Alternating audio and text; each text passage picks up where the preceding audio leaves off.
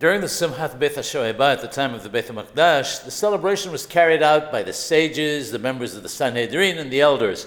The ordinary folk were only permitted to come and watch, but couldn't perform any part of the celebration. One might be tempted to think that the Jewish people were split into two camps, the Hachamim and everyone else.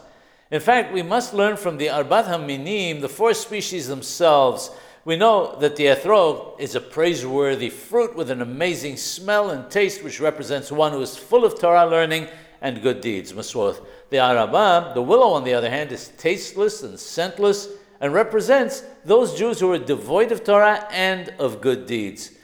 Irrespective of which opinion a person follows when tying the lulab, when the lulab and etrog are held together, there is always at least one araba touching the etrog. If they're not held together in this manner, the commandment is not fulfilled correctly, and the etrog loses some of its praiseworthiness.